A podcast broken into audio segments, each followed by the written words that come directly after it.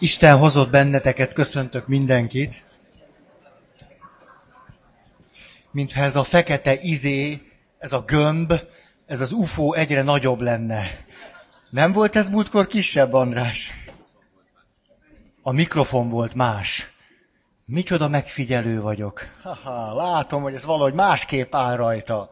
Csálén. Tökéletlenül. Mert hogy pont ez a témánk, tökéletlenségnél tartunk, vagyis, hogy elindultunk az eredetileg negatív, anya komplexusú férfi világának a leírásából, és aztán azon vívódunk most már két alkalommal, hogyha többé-kevésbé megértettük, persze nagyon általánosítva, sematikusan, hogy milyen is az a belső világ, és aztán milyenek a kapcsolatai olyan valakinek, akiről azt mondhatjuk, hogy egy eredetileg negatív anyakomplexus határozza meg tudattalanul az ő létezését, hogy akkor ez milyen hatással van a spirituális fejlődésére, vagy pedig fejletlenségére vonatkozóan. Ugye itt tartunk, és már két alkalmat szántunk ennek, és hogy töprengtem, hogy most mi lesz a mai alkalommal, arra jutottam, hogy lehet, hogy ezeket az alkalmakat most magamnak mondom. Ugye, hogy egy kicsit csak értettek arra, hogy én erről beszéljek. Ugye azt hirdettük meg, hogy a három generációnak a, az együttlátásában beszéljünk valamit az életutunk alakulásáról, én meg itt bele, belefelejtkezek ebbe a témába. Úgyhogy igyekszem a mai alkalommal ezt lezárni. Igyekszem, hogy olyat tudjak mondani, ami nem csak az én témám, hanem a tiétek is. És itt rögtön hadd utaljak egy megjegyzésre. Ezt a megjegyzést nagyon gyakran kapom, ez pedig arra vonatkozik, hogy miért nem a pozitív dolgokról beszélek. Hogy most már, már hogy mondjam, a csövön, a fülünkön, az orrunkon már ez a sok negatívum, elég már. Hát beszélj már szép dolgokról, hogy igaz dolgokról, klassz dolgokról, az erényekről, meg minden, hát most már ne ragozzuk a végtelenségig ezt. De éppen mert elég sokat beszéltünk már, talán elfogadható lesz nektek, amit most akarok mondani indoklásképpen. A nehézségem azzal az, hogy ilyen nagyon szép, most akár mondhatom egy picit sarkosan is, olyan klassz papi szövegeket mondjak erényekről, boldogságról és szeretetről, békéről, meg nem tudom én miről, az az, hogy most képzeljük el azt az eredetileg negatív anyakomplexusú valakit, aki itt ül egy-két embert, azt a, egy-két nyomorultat, akinek a kedvéért itt időzünk, mi egészségesek, és egy ilyen mély részvéttel, hát viseljük és tűrjük ezt a teljesen jelentéktelen témát. Most képzeljük őt el, amikor elkezdünk neki arról beszélni, hogy van, van egy másik világ, erények, döntések, elköteleződések, és az erényeknek a munkálása, mi történik akkor ő vele? Van egy nagyon sajátos, komplexusos alapja a kapcsolatainak, az ön magával való kapcsolatának, az Isten kapcsolatának, és akkor ezt elkezdjük erre a teljesen laza, bizonytalan, más szempontból meg kőkemény és torz talajra ráépíteni ezeket az értékeket. Hát mi lesz belőle? Még jobban agyon fogja őt ez sújtani. Ugye éppen ott tartottunk, hogy amikor a, a, a tökéletesség, mint valami elvárás, mint valami föloldhatatlan követelmény, valami itt és most megvalósítandó, megélendő dolog jelenik meg ebben az emberben és az ő lelki világában. Most képzeljük el, hogy elkezdünk neki hiteles, szép, igaz értékeket jó erővel átnyomni. Hát eddig is rosszul volt. Most ezt meghallgatja, és azt most kiderült a mai alkalommal is, hogy még sokkal többet kell tennem az üdvösségért. De hát ezt eddig is tudtam, de egy valamit most még jobban megértek, azért, hogy egyáltalán szeressenek, hogy szerethető legyek. Hát azért akkor biztos. Mert eddig még úgy, ahogy azt gondoltam, hogy el zögykülődik a szekér. Nem? Azért vasárnaponként voltam misén, meg azért gyóntam is egyszer-kétszer, hetente, és hogy Tehát ez a magam módján iparkodtam, már legalább hét rorátem is én is voltam. De most akkor hallunk egy nagyszerű és fenkölt előadást arról, hogy milyen is, mikor valaki igazán keresztény. Hát én nem tudom, hogy egy eredetileg negatív anyakomplexusú embert, ezt fölszabadít-e, vagy úgy bebetonoz, úgy megerősíti az ő komplexusos látásában, hogy attól koldul. Mi lesz akkor ennek a következménye? Az eszményei, az én ideája még magasztosabbá és erősebbé válik. Ahhoz képest meg a saját tökéletlenségének az elviselhetetlensége, a gyarlóságának a bűnnel való azonosítása pedig még szorongatóbb lesz. Sikerült átadnom ezt? Ezért azt gondolom, erre vonatkozott az a mondat, hogy valamennyire újból és újból az énünket kell egy kicsit gyógyítgatni.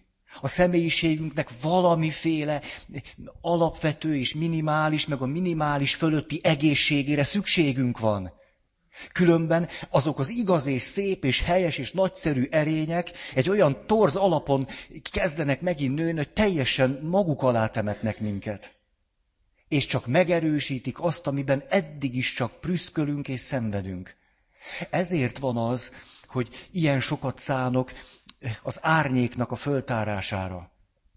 Ó, mert nem egy újabb terhet akarok farizeusként rátok helyezni. Azt gondolom, tudok nagyon szép dolgokat mondani. Tudok.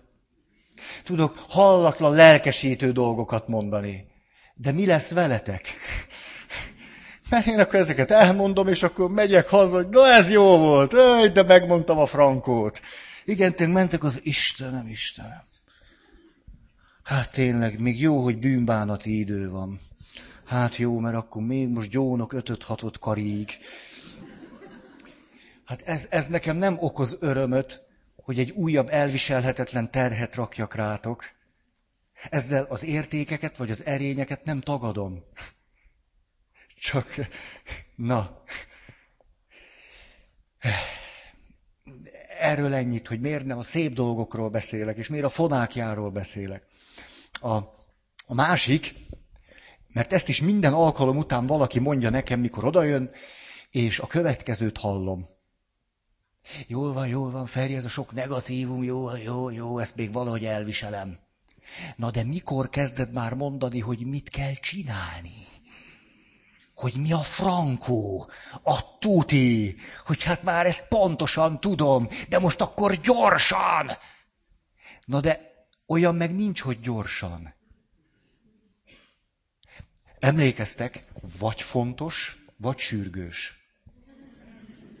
Döntsétek el. Ha sürgős, akkor adok neki egy sürgőségi ellátás, olyan is. Ó, tehát azzal még akkor hazaérsz.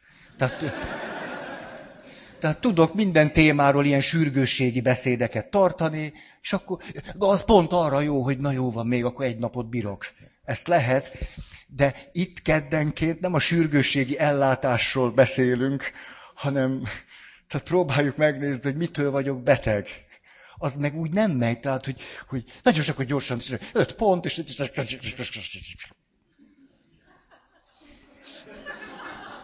Ezt megpróbálom majd vasárnap is elmondani a prédikációmban. Ez, ez, ez nagyon értékes volt, most úgy, úgy hallom. Na, ez akart akkor a bevezető lenni, és már most tudom, hogy nem fogunk végezni. De komolyan, még mikor kezdtünk? Tehát negyed órával ezelőtt még volt remény, hogy befejezzük, de most, hogy ezt a két dolgot elmondtam, már kicsúsztunk az időből. És akkor most még egy szomorú hírem van, ez pedig úgy szól, egyáltalán nem biztos, hogy bárkinek is szomorú, csak én, én bennem keltett szomorúságot, hogy december 23-án, ami ugye egy keddi nap, én nem leszek. Ez, mert december 23-án ne az anyakomplexusunkkal törődjünk, hanem az anyánkkal. Pár napot kaphat ő is. Még akkor is, hogyha neked egy eredetileg negatív anyakomplexusod van, 23-án hangolódjál már. Na, tehát emiatt 23-án nem leszünk, tehát van, van ma, meg van egy hét múlva, utána, hmm, hmm, hmm, és legközelebb meg január 6. Január 6, kedd. Ebből a kedd a biztos. A, a többit légy szíves nézzétek meg. Jó, ezeket nagyon fontosnak tartottam elmondani. Jó, és akkor megúszok legalább két beszólást minden alkalom után. Na, ugye a tökéletességről, ugye azt mondtuk, rövid, rövid, rövid, csak hogy tudjuk aztán folytatni. Ugye, hogy a tökéletességnek ez a, ez a görcsös és mi itt a jó szó? Hmm, megszállott, ez jó szó. Görcsös és megszállott akarása és önmagamtól való elvárása, bizonyos mélylélektani iskolák szerint nem másból fakad, mint azoknak a természetes, emberi, ösztönös vágykésztetéseknek az elfolytogatásából, elnyomodgatásából, eltiporgatásából és minden egyéb hasonló manőverből. Mi ezzel a probléma? Az, hogy természetesen nagyszerű, ha valakinek vannak én ideáljai. Ez nagyszerű. Mert az ember nem csak az, aki ebben a pillanatban, hanem az ember teszi is magát valakivé.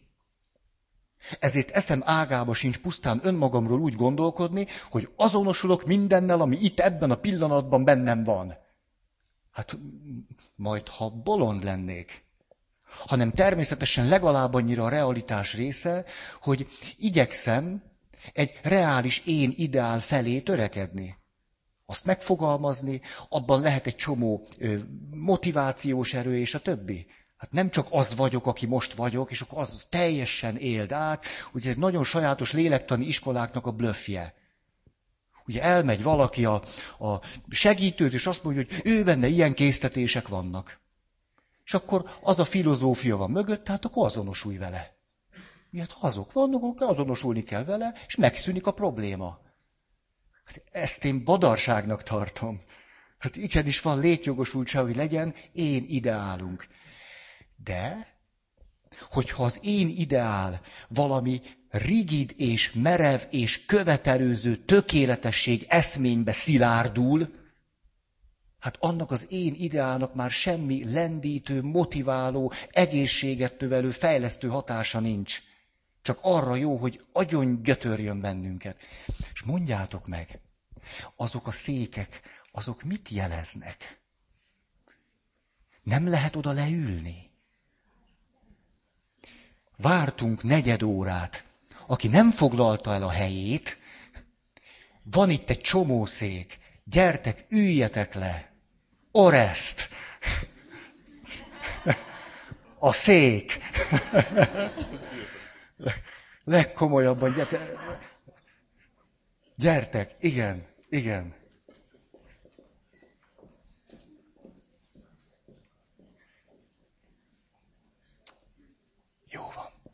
Még, még van néhány. Ott is nézzétek. Komolyan, gyertek, bátran. Közben beszélek, és akkor ti nem kell, hogy zavarba legyetek. Mert nem csak az történik, hogy ti leültök. Ó, de nagyon kedvesek vagytok, hogy így jeleztek. Ez jó, jó, jó fejek vagytok. Na, szóval, tehát amikor itt a tökéletességnek egy rigid megszilárdulásáról beszélünk az én eszményben, akkor ez tulajdonképpen milyen belső mozgást és dinamikát hoz létre. Az egyik, hogy a negatív anyakomplexusunk miatt, vagy mit tudom én mi miatt, de mégiscsak ott van bennünk az, hogy nem vagyok szerethető, hogy rossz vagyok, hogy béna vagyok, hogy nincs jogom élni, hogy hülye vagyok, hogy lehetetlen alak vagyok, hogy mindig mindent elrontok. Ez van itt. A lélek kapálódzik. A lélek azt mondja, hogy valahogy ebből a lehetetlen helyzetből ki kell kerülnünk, ezért aztán jön az én idealizálása Ugye, az talán valami egyensúlyt teremt.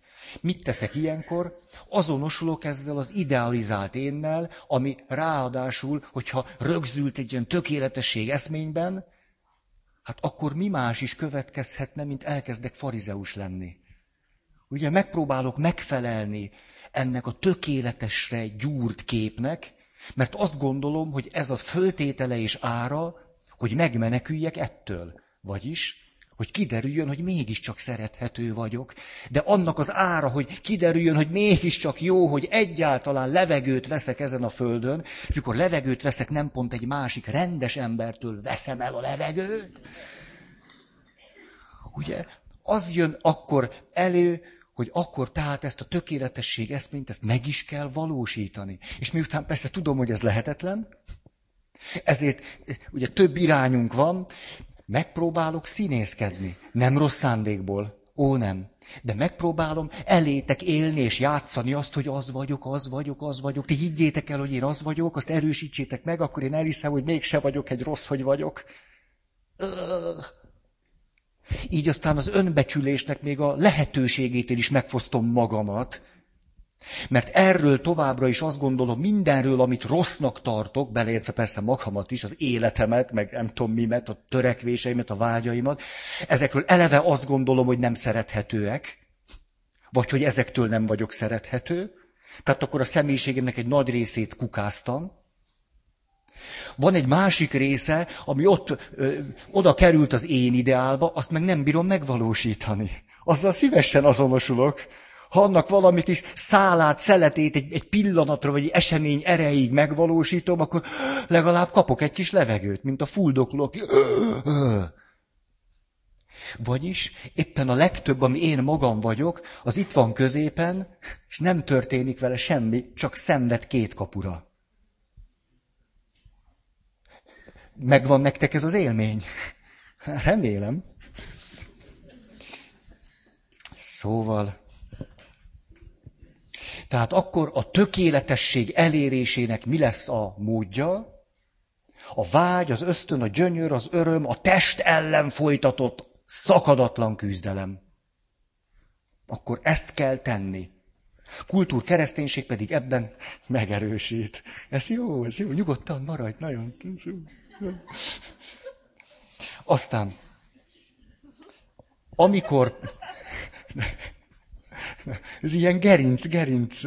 Ez nagyon jó. Na, van, aki tud élni. Tehát, na, a, tehát egy irgalmatlan erőfeszítés történik az elérhetetlenért. Egy irgalmatlan erőfeszítés. És aztán, ha tovább megyünk, akkor pedig a tökéletesség iránti vágy mögött emlékeztek mi lapul? valójában egy nagyon sajátos gőg. Azonosulás ezzel a soha el nem érhető, tökéletességben merevedett én ideállal. Ezzel igyekszünk újból és újból azonosulni és azonosítani vele magunkat. És ezt tesz bennünket olyan rettenetesen nagyképűvé, gőgössé, és ez mit jelent akkor, hogy az én ideálunkon keresztül, mint valami szelepen keresztül, pumpáljuk az énünket. Az én ideált, az, az igen, az, az, ú, azt, azt, azt, azt, azt, azt még a szánkba is szabad venni. Semmi más nem. Az én ideált azt egy picit. És akkor mi történik? Felfújtuk az énünket. Én ideálon keresztül, jó nagyra. Mit mond erre nem tudom én mi, a közgazdaságtan, plö, hogy infláció. Azt mondja, akkor az én elkezd inflálódni. Minél jobban fújom, annál, annál üresebb lesz. Annál több levegő lesz benne, annál tartalmatlanabb valójában az, mert nincs is semmi.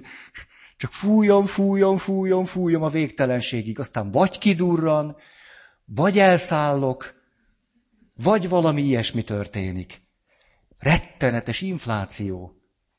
Ezért van az, hogy aki a tökéle, a bűnösségnek, a rosszaságnak, a nem szabad élninek a görcsétől vezetve, egy folyamatos bűntudattól indítatva, a tökéletesség eszmény felé próbálja az egyensúlyát megteremteni, mi más is történne vele, mint hogy fújja az ényét, fújja, fújja, hat fújja. Aztán, ugye ez pont olyan, mint hogyha azt akarnánk, hogy több pénzünk legyen, és akkor egy ügyes mozdulattal teszünk a számok mögé egy nullát. Meg még egyet. Látszólag sokkal értékesebbek lettünk. Valójában sikerült teljesen tönkretenni magunkat vele. Mindezt miért is tesszük? Nyilvánvalóan rettenet miatt, hogy be kelljen ismerni, hogy tökéletlenek vagyunk. Mert azt gondoljuk, ha ezt beismerjük, az egyet jelent azzal, hogy aláírtuk a halálos ítéletünket, és mi magunk ismertük be azt, hogy nem vagyunk szerethetők, és nincs jogunk élni. És nincs jogom boldognak lenni, kapcsolatom, hogy legyen, hogy megházasodjak, hogy engem egy férfi szeressen, hát engem ne, egy nő, egy nő, egy nem tudom, androgűn, bármi. Hol van aztán itt egy mélységes keserűség és csalódás? Ugye ott, hogy végül az az élményem, hogy Isten is elhagyott engem. Ez. Mert természetesen ezt a fölpumpált énideált, a tökéletességnek ezt a görcsös és lehetetlen akarását, ezt mi mással is legitimálnám, mint hogy Isten akarja így. Ez az Isten akarata rám nézve. Legyetek tökéletesek. Ugye ezt, tehát ha Isten akarja, akkor lesz egy ilyen rettenet panasz bennem, hogy Isten azt akarja és várja el tőlem, az a minimum, hogy tökéletes legyek, az a minimum, de közben meg magamra hagy. Hogy egy kicsit, kicsit merek, merek az érzéseimnél lenni, az de miért nem segít ez? Ez lehetetlen, itt görcsölök tök egyedül. Gyónok, gyónok, gyónok, és minden gyónásból a kijövök, hát eh, nem tudom, egy-két percig vagyok csak jól.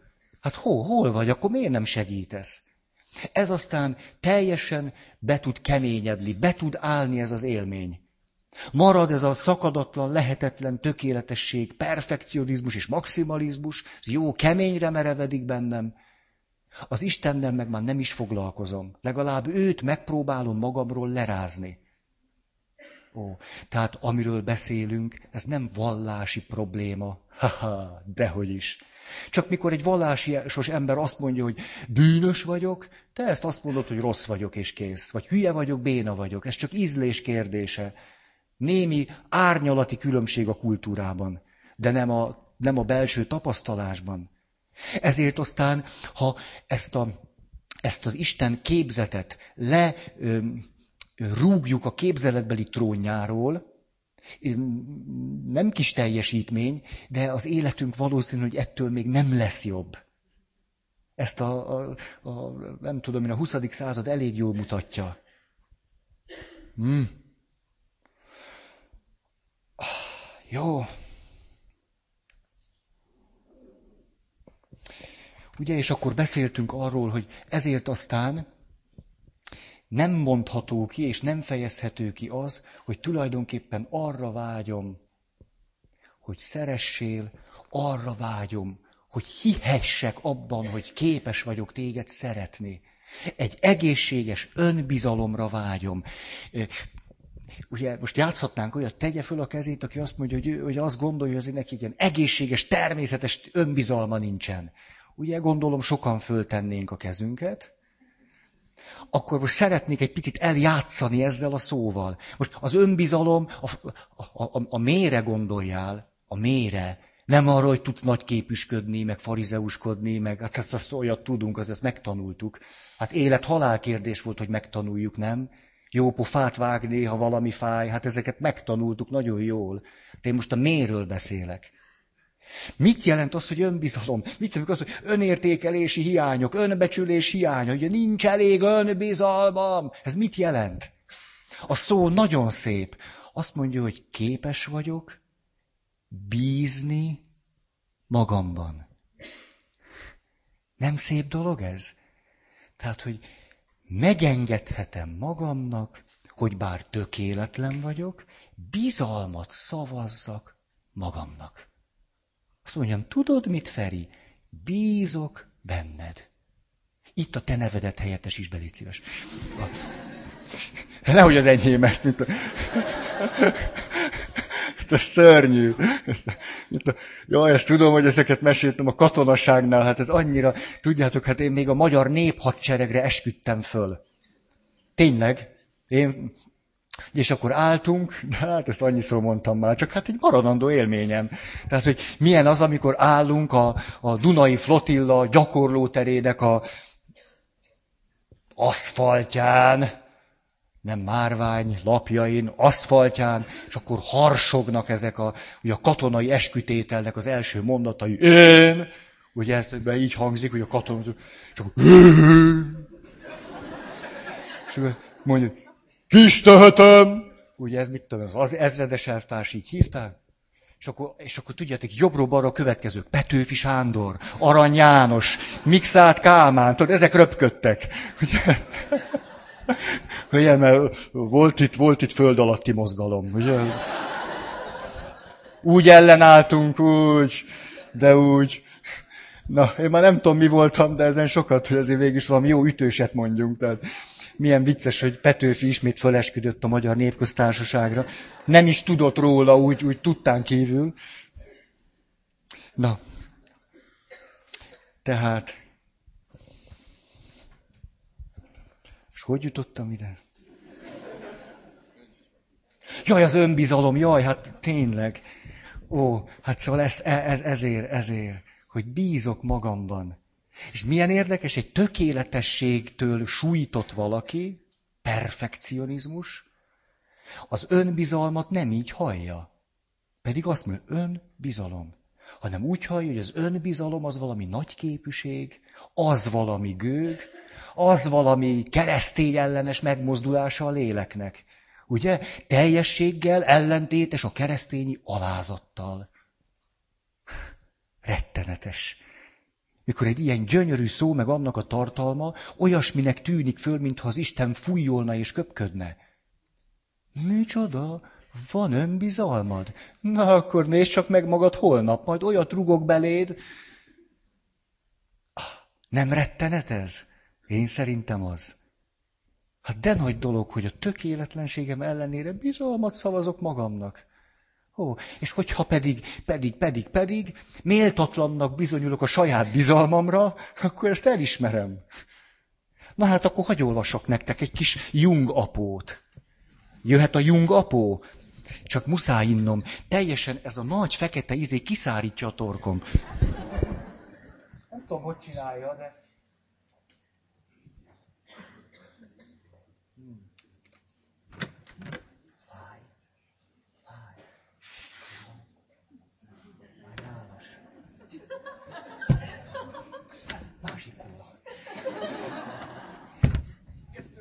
Szegény, nem, nem, a kifli.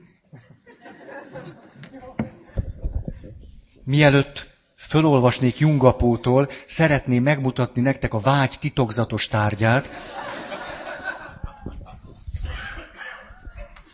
hogy lássátok, mindenképpen várjatok, csak annyira be van csomagolva, hát nem csoda, tehát mint egy tanga bugyi. Nem most,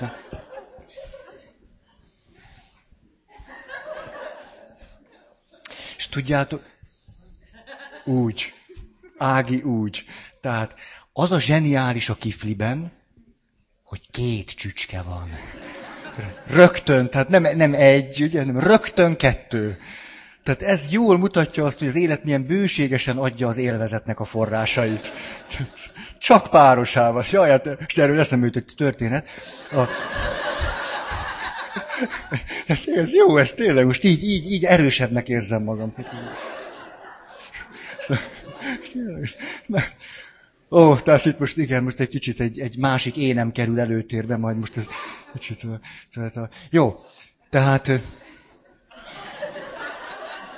így lazán lógjon ki, hogy bármikor elő lehessen rántani. Tényleg ez ilyen megerősítő. Egy kicsit rosszul érzem magam, hopp, egy kis csücsök, és már is akkor mehet az élet. Hogy eszembe jutott, hogy a, a, egy bérházban nőttem föl, ilyen igazi rendes, és természetesen volt viceházmester. Ugye az a alaksor, vagy hol, nem az alaksor, földszinten lakott, egy ilyen leglehetetlenebb, sötétebb helyen, ő volt a házmester, egy vidéki bácsi volt, aki nem tudom miért lakott ott, de mindegy, ott lakott. És emlékszem, hogy megkaptam tizen, nem tudom én, három évesen a favorit kerékpáromat. Mond ez nektek valamit? Marcinak igen, látszik, hogy valami, valami elindult benne. Tehát, hogy tudjátok, két fajta kerékpárt lehetett kapni. Kettőt. Oszd és szorozd. Az egyik volt a fecske, amit persze csak a népnyelv nevezett fecskének, mert az valójában Sputnik volt. De a magyar ember nem szerette ezt a szót, Sputnik, meg hát azért mégiscsak, tehát egy, egy kerékpár, ami inkább többet volt szerelőnél, mint a pályán, ugye nehéz a Sputnik szót használni, anélkül, hogy úgy különösebben ne hasonolnánk meg. Tehát az volt a fecske, mert egy kicsi fecske emblémája volt. Hát ez, ez volt az, a, hogy mondjam, az elérhető. De egyesek, Cseh Szlovákiából kék színű, ritkábban zöld színű, négyváltós, fehérváltókaros, fehér bovdenes, favorit kerékpárral rendelkeztek. És én emlékszem, hogy a szüleim megkérdezték, hogy fecske, az lehet idén karácsony. Favorit, jövő karácsony. Osztottam, szoroztam. Végül is egy negatív anyakomplexus alkalmassá tett, hogy a vágyaimat tűrtőztessem, és mondtam, hogy favorit. Na és akkor mi történik? Óriási büszkeség, ugye tólom a biciklit, írgalmatlan sokat kerékpároztam, és és akkor megállít ez a ilyen mici sapkás, klasszikus, tehát hogy el lehet képzelni egy vicét, na ő teljesen, tehát róla mintázták. Megállít, és ugye tudtott mindenkinek a nevét, hát, hogy ez milyen alapon csinált, ezt most hagyjuk, de... És akkor azt mondja, Ferike, hogy van a bicaj párja?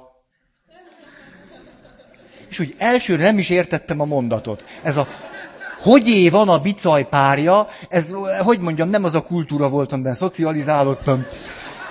De a tisztesség úgy diktálta, hogy ott álltam, álltam, és hogy végigfutott, és akkor rájöttem, hogy ő még a kerékpárt is párban látja. Értitek ezt? Tehát, hogy, tehát egy kecske, nem kecske, egy tyúk, nem tyúk, egy ló, nem ló, tehát két ló, két tyúk, két kecske, az már valami. Tehát ez, mennyi a kejék pápája? Fantasztikus. Ezt miért mondtam el? Természetesen. Ő miatta. Aki az életnek az élvezeti értékét itt, itt, itt. Jó, kifli szaga van, és nem az a fölfújt. Ha ez nem fog elszállni. Nem menekülsz, kis gaz. Ó, tehát Jungapónál tartottunk. Mária Rádió most kapcsolódik vissza az előadáshoz.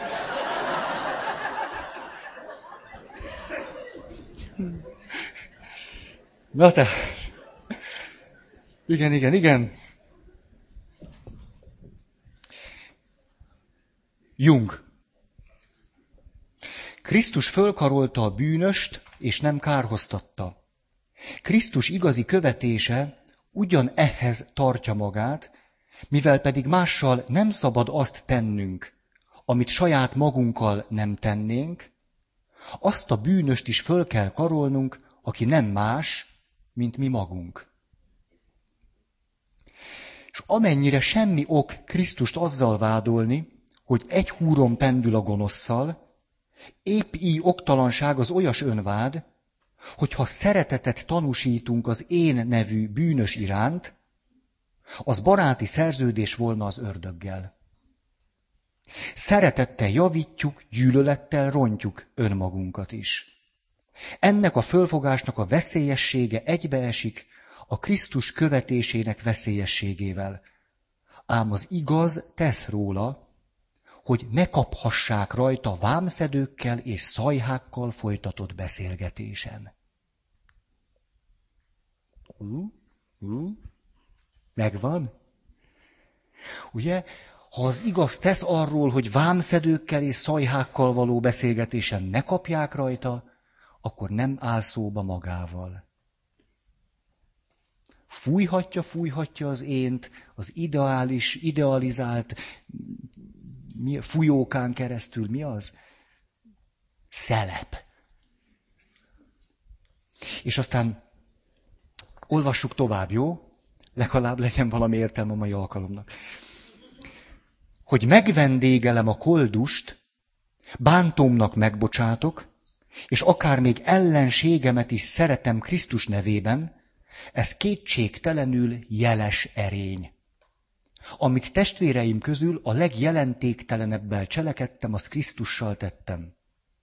Ám ha azt kellene fölfedeznem, hogy mindenek között a legcsekélyebb, a koldusok legszegényebbike, minden sértegetők lepsz, na, minden sértegetők legszemtelenebbje, sőt, az ellenség bennem magamban van, Sőt, mi több, nekem magamnak van szükségem javaimból alamizsnára, hát mi légyen akkor?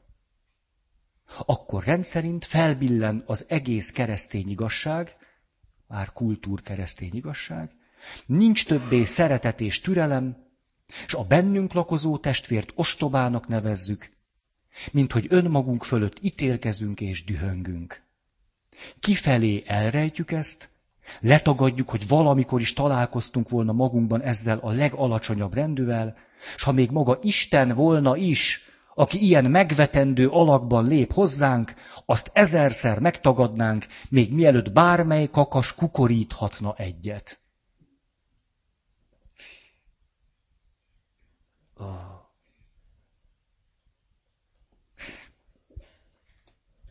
Tehát Jung sokkal jobban elmondja, mint én.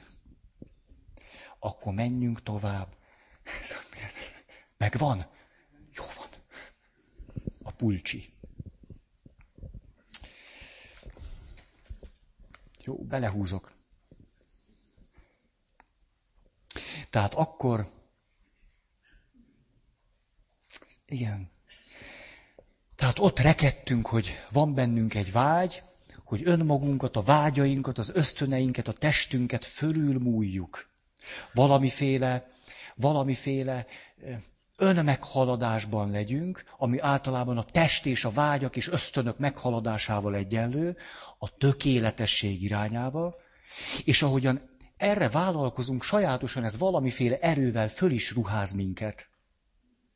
Tehát például, hogy megint csak valaminek a fonákját mondjam, papnövendék vagyok, és hallgatom ott valamelyik atyának az előadását, aki természetesen az ideálokról, eszményekről és azokról a rengetegesen és számosan lévő gyönyörű dolgokról beszél, amit szoktatok hiányolni. És ezek között az egyik legszebb maga a cölibátus. És mikor az az eredetileg negatív anyakomplexusú, ám erről fogalma sincs papnövendék, hallgatja ezeket a nemes igazságokat csordogálni, mint édes mézet a pap nevelőnek a szája sarkából, hát akkor ez valamiféle sajátos erővel fog őt fölruházni. És azt mondja, hogy ha itt magamra tekintek, reverendámban, amely fekete, hogy jól ábrázolja azt, hogy meghaltam magamnak, ami persze ebben a sajátos neurotikus dologban mi mást is jelent, mint hogy a testemnek, a vágyaimnak, az ösztöneimnek. És hogy én most valami a cölibátusban megragadható, valami a testtől elemelkedett, valami nagyszerű és nagyszerű világot élek, hát na ná, hogy az illetőt egy-két évig valamiféle erővel fogja ezt fölruházni. Kezdődik a lufinak a fujogatása, reverendás lufi, Mindaddig, míg ki nem durran, és az a sok-sok szép gomb, amiket külön kézzel készítenek, le nem pattog róla. És ami szegény, eredetileg negatív anyakomplexusú papunk, ott fetreng. és nem tudja, hogy mi történt vele. Pedig ő már úgy érezte, hogy nem egyszer a lába nem is éri a földet. De most aztán, ó, fekszik. Na.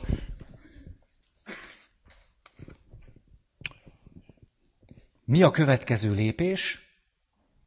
Hogyan próbáljuk uralni ezt a lehetetlen belső helyzetet és konfliktust? Valahogy meg kell erősödnünk, ezért kapóra jön a törvény. Mert a törvényt az elviselhetetlennek tűnő követelményeket elénk állító Isten, vagy apukánk, vagy anyukánk, vagy én ideálunk közé tudjuk helyezni. És mi következik ilyenkor? Először is kialakul a törvényhez való ragaszkodás, amelyben biztonságra és kapaszkodóra találunk. Ugye, hogy bár tökéletes nem tudok lenni, és ez rettenetes, a mai nap is elrontottál valamit, abban az e-mailben rosszul írtad. Ugye, hogy rosszul írtad? Egy ügyet nem túl jól csináltál meg, és már tudod, itt szorongsz is egy kicsit, alig tudsz figyelni. Na most mi az, ami segítségünkre van ilyenkor? Hogy ez a rettenetes Isten és rettenetes én ideál, vagy rettenetes szülőkép, vagy nem tudom én mi, és magunk közé behelyezzük a törvényt. Mert az valamennyire, mintha csitítaná és csillapítaná. Egyrészt a saját, saját szorongásainkat, bűntudatunkat, fájdalmunkat, félelmünket, mindent, másrészt pedig, mintha az Isten gátlástalan elvárásainak is némiféle határt szabna.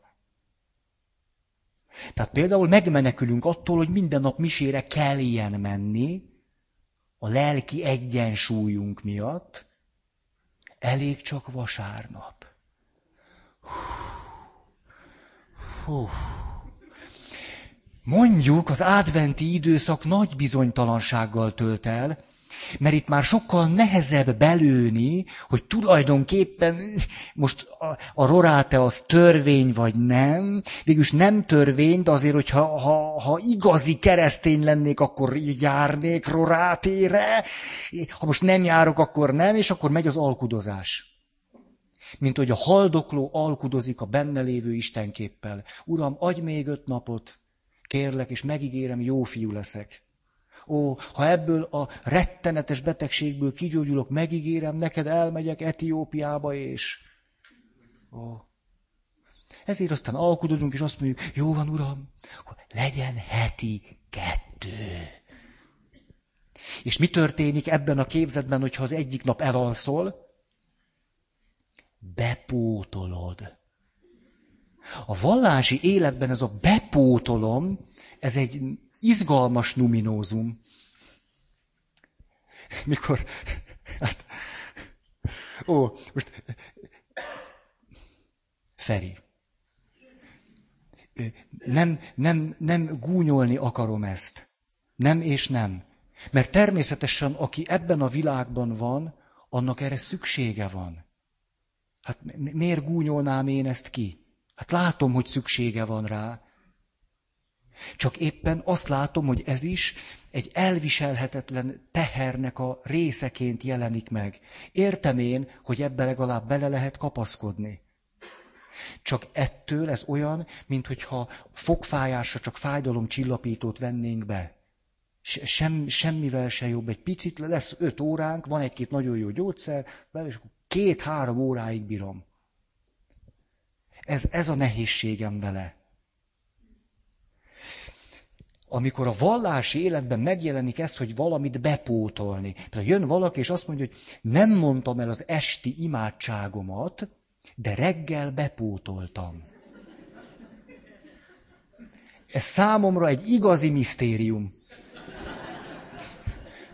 Egyszerűen el se bírom képzelni, hogy hogy csinálta. Hogy egy esti imádságot hogy lehet reggel bepótolni. Nem tudom, de ő pontosan tudja.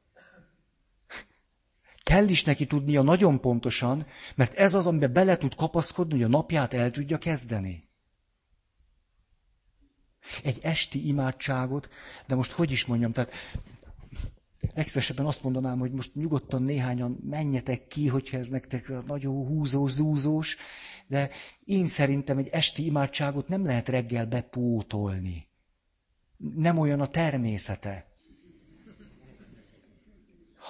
Azt lehet, hogy abba az imádságba, amit elmondok bűntudattól vezérelten, hogy annak az imádságnak a teljesítésébe kapaszkodok bele, és az egy pszichés eredménnyel jár. Aha. Te tudsz valamit. Tehát azt hangzott el, hogy de másnap este be lehet, ugye? Tehát persze, tehát én Istenem, jó Istenem. Átülsz egy másik székre. Én Istenem, jó Istenem. Egyik szék lecsukódik, már a szemem. Másik szék lecsukódik, már a szemem. De a tiéd nyitva, atyám, ajajaj, ez mindig így van. De a tiéd még mindig nyitva, atyám, én olyan álmos vagyok, mert most bepótolom épp az. Na, hát erről a virágról, hát most úgy hajnalig tudnék nektek beszélni. Hogy micsoda, micsoda döbbenetes módon igyekszünk valahogy, valahogy levegőhöz jutni, élethez jutni. Hogyan és hogyan próbáljuk azt a, azt a pici szálat megragadni, ami már most a törvény teljesítésen keresztül látszik csak egyáltalán lehetségesnek.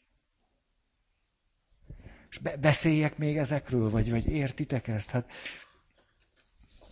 az, például azt, mikor valaki azt mondja, rosszul imádkoztam. Gyónom neked, lelki atyám, hogy rosszul imádkoztam. És ezt el se tudom képzelni, hogy ezt hogy lehet rosszul csinálni. Illetve el tudom képzelni, nem tudom meg, nem tudom. Ilyenkor mindig az van, hogy elrontottam benne egy sort. Ugye ez a rosszul imádkoztam. Kihagytam belőle azt, hogy amint én is megbocsájtok az ellenem védkezőnek.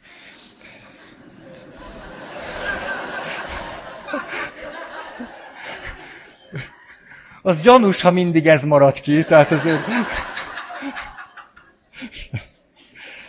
Na, a... most tényleg, most nem tudom, hogy szabad ezt csinálni. Nem, ugye? Nem, már van, aki mondja, hogy nem szabad, mellette valaki mondja, hogy szabad. Hát beszéljétek meg, én meg beszélek tovább. És... Ajjajjaj, csak... De ha sose beszélünk róla, akkor, akkor, akkor mi van? Tehát akkor... Tudjátok, jönnek hozzá minden héten emberek. Kedves emberek. Nagyon rendes emberek. Ténylegesen. Ténylegesen. Ha én bajba lennék, örülnék, hogy vannak olyan emberek. Olyanok. De minden héten legalább egy elmondja, hogy ő hol hallotta azt, hogy Mária hol jelent meg, ahol milyen üzenetet mondott, ami ő neki le van írva, és sikerült neki megszereznie, és hogy Mária akkor három dolgot mondott, amit mindenképpen meg kellene most még a héten csinálni, de az a baj, hogy nem csak neki, hanem mindenkinek. És hogy ezt most mindenképpen vagy hirdessem ki, de ha nem hirdetem ki, hát legalább akkor osszuk ki, de ha nem osztjuk ki, hát legalább rakjuk ki, hogy hogy, hogy, hogy ő nyugodtan aludjon. Mert ő, ő, ő lerakta tovább. Hát tudjátok, most amióta pap vagyok, hogy én Máriának, Jézusnak, a mennyei atyának úgy, a Szentléleknek hány konkrét üzenetét olvastam pontokba szedve, több pontjaik vannak, mint nekem valaha kilenc év alatt. De ezeket mindenképpen gyorsan és sürgősen és mindenkinek. Hát, e, na. Ugye itt valójában, hogy Mária mondta, Jézus mondta, mennyei atya mondta, Szentlélek üzente, ugye róluk valójában szó sincs. Mert ha róluk, róluk szó lenne, akkor Jézus úgy mondaná, hogy de én nem, én nem, nem, nem, nem. Te elég az evangélium, azt olvasgass, nem, nem, nem, nem. De ők nem jutnak szóhoz. ezekben az üzenetekben nem nagyon jutnak szóhoz, mert nem is az a cél. A cél, Mária Rádió előadása. A cél az az, hogy sikerüljön megragadható, azonosítható, viszonylag teljesíthető törvénypontokba foglalni azt, ami nekem ahhoz segít, hogy túléljem a mai napot. A bűntudataimban, a félelmeimben, a szorongásaimban, a retteneteimben, a... ez vele a nehézségem. Persze azt is mondhatnám, azért lehet erről nyugodtan beszélni, mert eh, aki azt mondja, hogy ezekre evidens módon szükség van, és én az eretnekség határát súrolom, azzal, hogy nem hirdetem ki, ő úgyis azt mondja, hogy én eretnek vagyok, és lepöcköli azt, amit most mondtam. Akkor még itt most beszélek valamit. Kezembe veszem a kiflit, hogy megerősítsem. Így. Ugye gyakran hallottam azt, hogy valójában, erre tettem múltkor egy utalást, az egyház ellensége vagyok. Hogy, hogy, hogy, hogy. Mi történik ilyenkor? Tulajdonképpen semmi más nem teszünk itt évek, évek óta, mint hogy azt fejezzük ki, hogy a tapasztalatnak, a tapasztalat leírásának, a tapasztalat megértésére tett törekvésnek van szabadsága az egyházban. Hogy amit megélünk, azt ki szabad mondani. Hogy amit átélünk, azt szabad nekünk valamiképpen szavakba, fogalmakba önteni, és azt szabad valahogy valamiképpen először magunknak és másoknak elmondani. És hogy ezek a tapasztalat leírására tett törekvések, amelyek csak azt a célt szolgálják, hogy ne kelljen rettenetesen elidegenedni magunktól. Természetesen mondjuk egy filozófiai teológia nézőpontjából nézve állandóan az eretnekség határát súrolják, vagy át is lépik.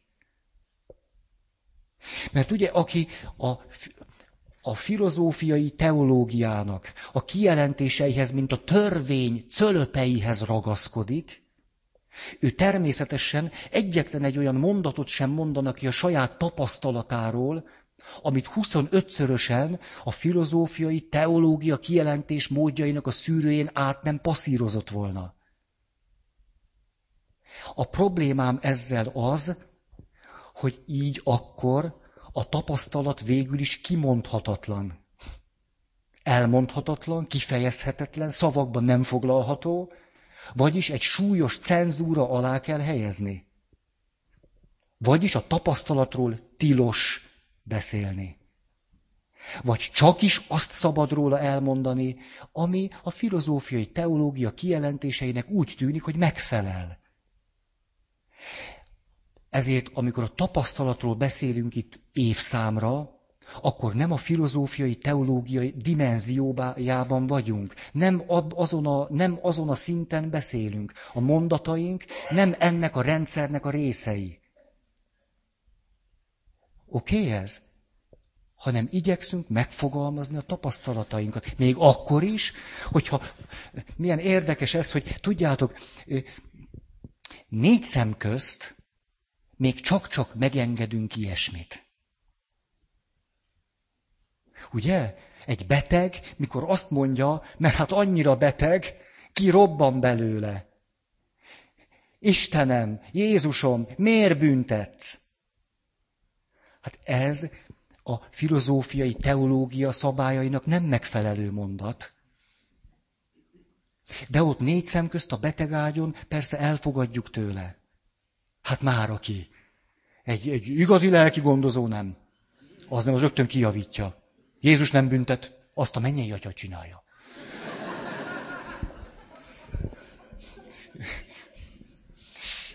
Ezzel persze rögtön egy szent háromságtani problémába léptünk, de ezt most igazán nem fogom. Na.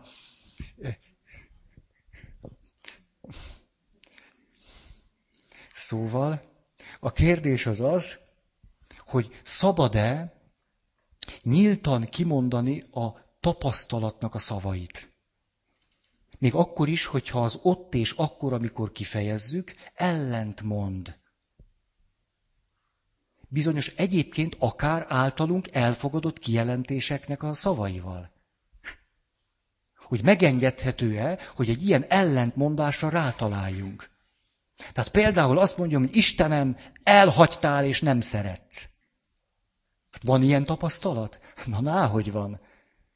Valójában ezt a tapasztalatot is cenzúrázni kéne. Szóval, ilyen nincs. Isten mindenhol ott van, tehát nem hagyhatott el. Ugye nincs is miről beszélni. Tehát, hogy ezt, azt úgy sutyomba mégiscsak megengedünk magunknak, meg egymásnak. Ezért tehát ennek a tapasztalatnak, hagyd mondjak nektek valamit, a kifli. A kifli a gyerekek világához segít engem. Vasárnap olyasmi történt, ami szöget ütött a fejembe. És én ezt meg fogom enni mindjárt. Kérdeztem a gyerekeket, oppá, ugye az Isten nem ver bottal?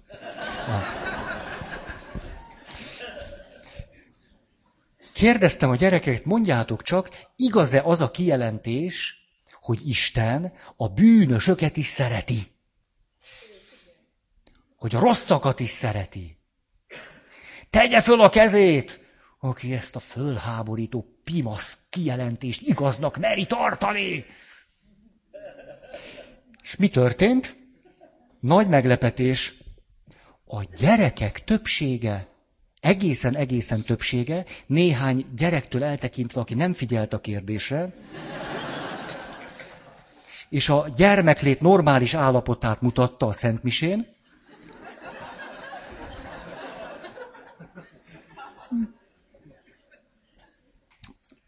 Föltették a kezüket.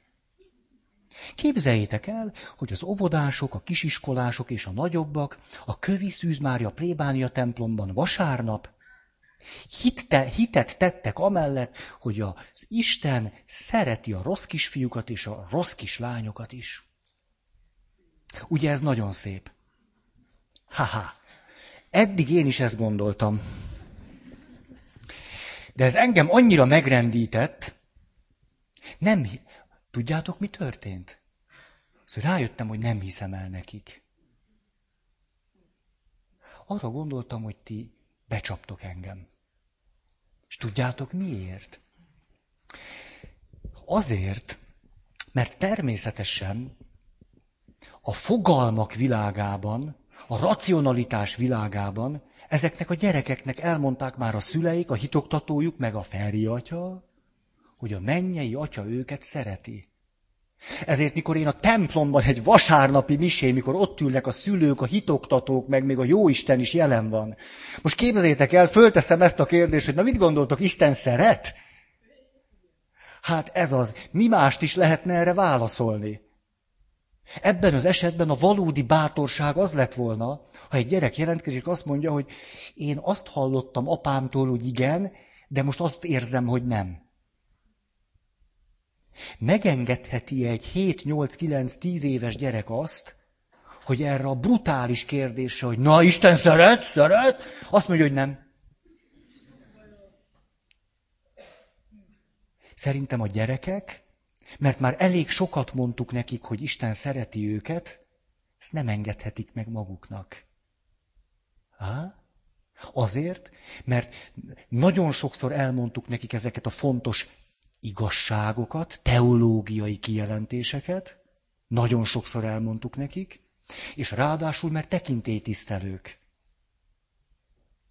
Ezért aztán mi történt eddig én velem?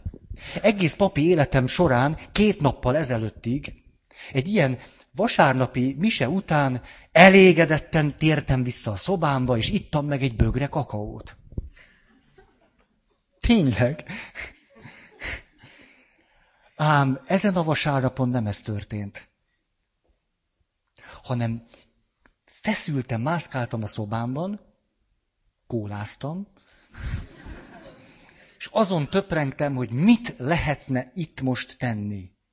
Hogy nem az történik el, és akkor mondom a következtetést, hogy amit egyébként jól tudunk, hogy természetesen különbség van az Isten fogalmaink és az Isten képzeteink között. Megtanulhatunk egy nagyon egészséges, klassz Isten fogalmat a kapcsolt részekkel együtt. Ez azonban egyáltalán nem biztos, hogy fölül, úr, fölül írja az Isten képzeteket. Miért írná fölül? Ha az én apukám és anyukám hat éve veszekednek, amióta én élek, megtanulhatom, hogy a mennyei atya szeret engem, de hogy nekem milyen képzetem lesz a mennyei atyáról, az a filozófiai teológia, az igaz kijelentéseknek a súlya alatt a tudat alattiba száműztetik. Ezért aztán rájöttem, hogy egyáltalán nem érdemes annyira büszkének lenni, ha egy első áldozó gyerek olyan egyértelmű örömmel fejezi ki, hogy ő tudja, hogy Isten őt szereti. Mert nagyon pontosan fejezi ki, hogy tudja, de nem folytatja. Tudom, hogy Isten szeret, ez a jó válasz, ezért ő első áldozó lehet. És a pap nem kérdez tovább. Ó, nagyon örülök, hogy ezt tudod. Mit érzel? Lerajzolnád nekem az Istent. De mondjuk rajzold le úgy az Isten, na az Istent ne. Azt ne. Rajzold le Jézust meg magadat. Hogy mondjuk azon a képen mi derül neki? Hogy az a kép megerősítené azt a mondatot, hogy én tudom, hogy Isten engem szeret?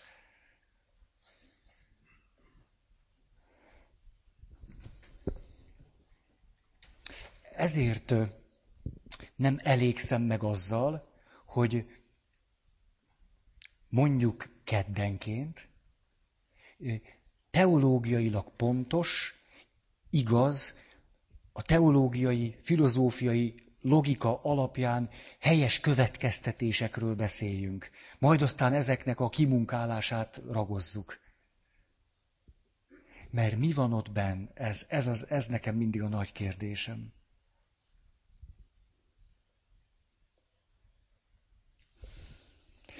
Ott tartottunk, hogy törvény. Tehát a törvény bekerül Isten és én közém, és abba kapaszkodok. Az nyugtat meg, az hoz valamiféle enyhülést.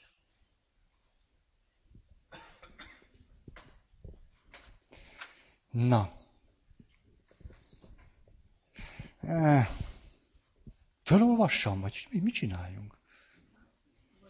A, ha most a törvény teljesítést az Istennel való kapcsolatomra vonatkoztatom, akkor a törvény teljesítésnek mi a szerepe?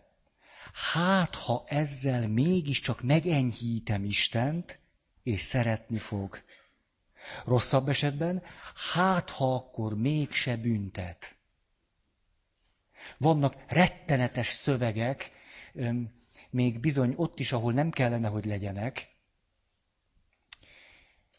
vagyis olyan képzetek, hogy Isten akkor volna az az Isten, akiben hiszünk, ha mi elkárhoznánk.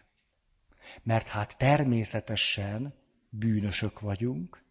Ha bűnösök vagyunk, akkor kárhozatot érdemlünk, és ha kárhozatot érdemlünk, akkor Isten természetesen a mi logikánkat követi, ezért aztán jaj nekünk. Ez egy rettenetes képzet. Rettenetes. De ha van törvény, és hiába túlléptük az Ószövetséget itt belül, az egyáltalán nem biztos, hogy túlléptük. Megalkottuk a magunk kultúrkeresztény törvényeit. Megalkottuk őket, hogy legyen mibe kapaszkodni, és általuk valamennyire azt gondolni, hogy Isten talán a törvény teljesítés miatt mégiscsak megkönyörül rajtunk. Vagy talán mégse pusztít el hát legesleges legjobb esetben talán még szeretni is kegyeskedik. Ezért behoztuk a törvényt, annak nagyon sokféle formájában, az erkölcs is a törvénynek egy része, ebből a szempontból, és minden más, cselekvések és rítusok és minden más, ez tulajdonképpen mit mélyített el? A bizalmatlanságunkat Isten felé. Hiszen egy picit sem dolgozunk azon, hogy talán képes lennék bízni az Istenben. Hát ezen már ki dolgozik? Hát dehogy dolgozunk rajta. Hanem próbáljuk a törvényt teljesíteni. Azért, hogy Isten végül is mégiscsak szeressen bennünket. Legjobb esetben. Isten szeretetének az elvesztése, vagy soha meg nem érdemelhetőségének a félelme azonban a legtöbb esetben nem is tudatosul. Most elfáradtatok. Hm. A vallás kötelességek sorozatává válik. A szeretet kifejezése törvény szerető gyakorlattá lesz az Isten tisztelet, törvény tisztelet gyakorlásává alakul. Ti.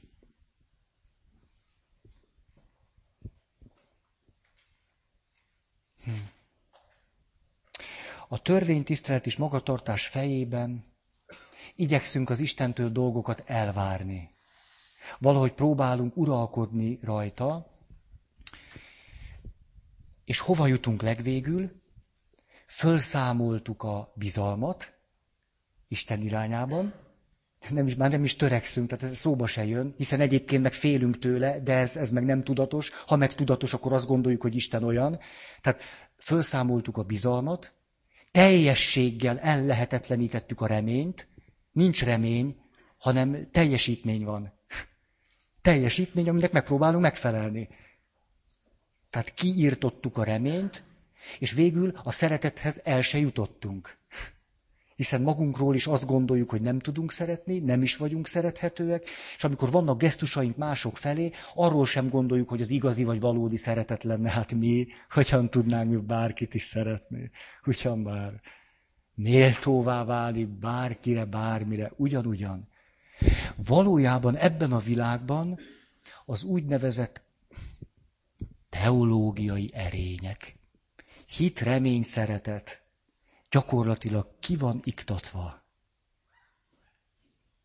Tehát egy negatív anyakomplexusú világból tulajdonképpen a hit, a remény és a szeretet majdnem teljesen hiányzik, vagy csak néha látogatóba jelenik meg. Utolsó néhány perc. A, ugye ebben az összefüggésben nem sok szabadságunk van. Miközben most karácsony közeledik, és azt várjuk, hogy Isten a szabadító, hogy Isten jön, Isten a szabadító, Isten a megváltó, a megmentő. Most az a kérdés, hogy ez hogyan lehetséges?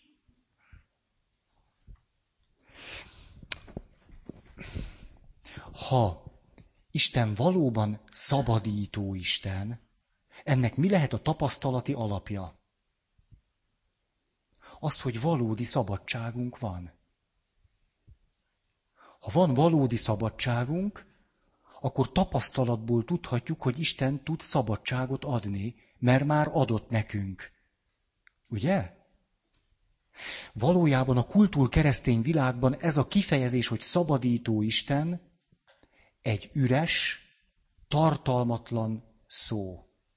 Nincsen semmi tapasztalati tartalma. Miért nincs? Mert hiszen ebben a sajátos sérültségünkben egy kicsit sem tartjuk magunkat szabadnak. Szabadok vagyunk benne, nem vagyunk szabadok. Nyüglődünk, sőt, Istent kérdezzük, hogy mi, miért teremtettél olyannak, hogy állandóan bűnöket követek el? Hogy tehetted ezt meg velem?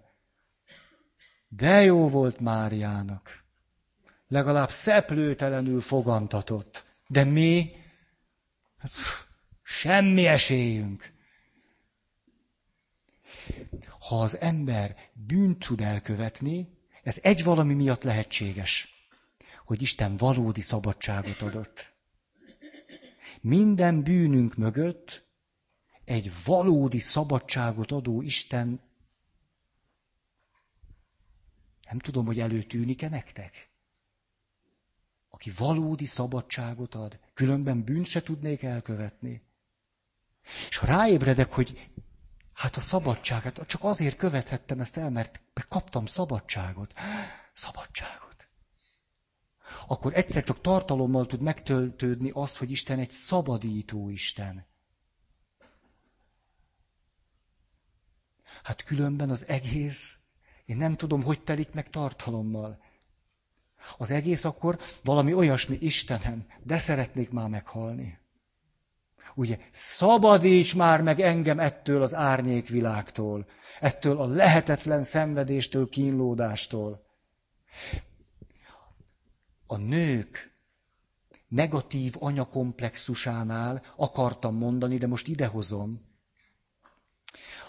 Egy nőnek, akinek negatív anyakomplexusa van, olyan élményei vannak, hogy amit az élettől kap, az kevés ahhoz, hogy éljen.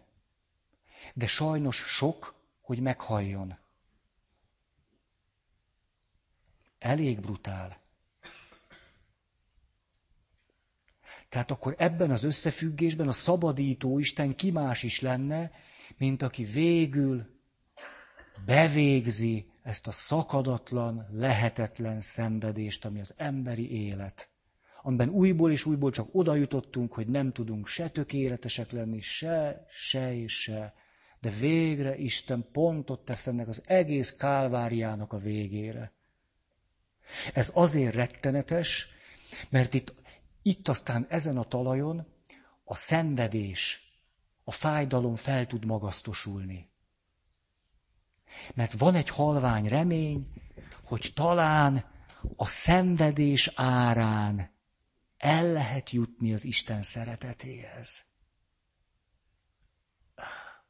De azt az árat meg kell fizetni. Ez számomra rettenetesen hangzik.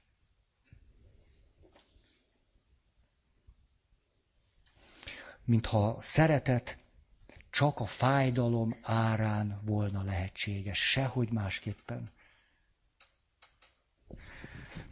Hú, hú, mit tettem ma? Tudjátok, sok rorátem is én vagyok. Fáradok, fáradok, akkor aztán ilyen leszek. Tehát még egy alkalom idén, és ennek az egész témának a legizgalmasabb 15 percét hagytam a következő alkalomra a leg, leg, ami olyan, hogy ú, megnyaljuk utána a tíz ujjunkat. Akkor a kifli legyen veletek.